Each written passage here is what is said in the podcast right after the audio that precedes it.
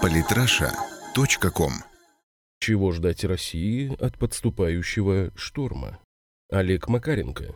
Центральный банк считает, что рецессия закончилась. Росстат, в свою очередь, указывает, что реальные зарплаты начали расти. При других обстоятельствах это значило бы, что Россия успешно преодолела кризис и что теперь мы можем смело рассчитывать на очередной период уверенного роста экономики. Действительно, давайте посмотрим на один из важных показателей нашей финансовой устойчивости, на размер международных резервов России. Как видите, после ввода Западом санкций резервы начали резко таять, однако через какое-то время ЦБ стабилизировал ситуацию, и вот уже больше года наши резервы стабильно растут. Наш внешний долг, напротив, стабильно снижается. С момента ввода санкций Запада он упал более чем на двести миллиардов долларов и находится сейчас на самом низком уровне за последние пять лет. Таким образом, финансовая устойчивость у нас по факту колоссальная, чему в общем не приходится удивляться. Наша экономика имеет твердую базу, которая слабо зависит от внешних факторов. Судите сами, энергия у нас своя, спасибо нефти и АЭС. Промышленность у нас достаточно развита, чтобы мы могли самостоятельно покрывать большую часть наших потребностей. Сельское хозяйство у нас свое, причем последние годы в нем наблюдается бурный рост.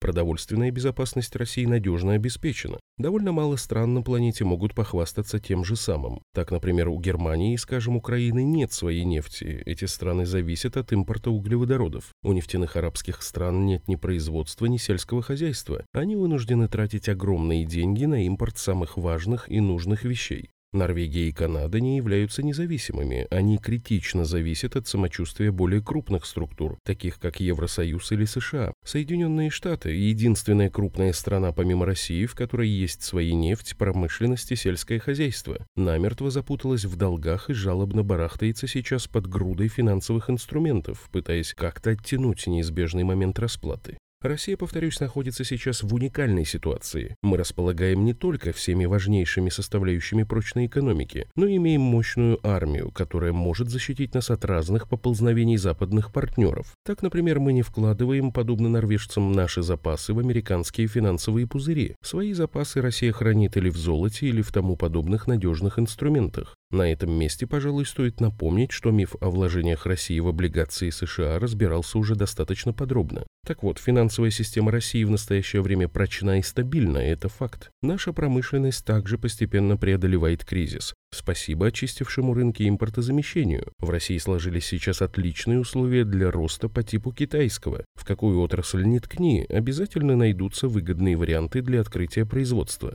Статистика говорит, что индекс промышленного производства уже с апреля показывает постоянный рост. Если же учесть, что для разворачивания сколько-нибудь крупного производства нужно как минимум два-три года, можно было бы спрогнозировать, что импортозамещение выльется в мощный рост в две тысячи семнадцатом-две тысячи восемнадцатом годах. Одних только крупных свинокомплексов строится сейчас пять штук, при этом счет идет уже на миллионы свиней. А ведь Россия уже начала активно экспортировать свинину. Когда эти свинокомплексы достроятся, мы можем надеяться, что наша свинина захватит значительную долю мирового рынка, как это случилось уже с пшеницей. Само собой, строится стахановскими темпами металлургические предприятия, нефтеперерабатывающие заводы, фармацевтические комплексы и прочие сооружения. Любопытных отсылаю к списку строящихся сейчас крупных проектов. Так вот, коллеги, если бы сейчас на календаре красовался две тысячи девятый год, я бы, пожалуй, излучал оптимизм и рассчитывал на лучшее. Однако мировой кризис никто не отменял, и тот факт, что страдания западного экономического контура не переросли до сих пор в катастрофу, правильно будет расценивать как везение, которое рано или поздно закончится.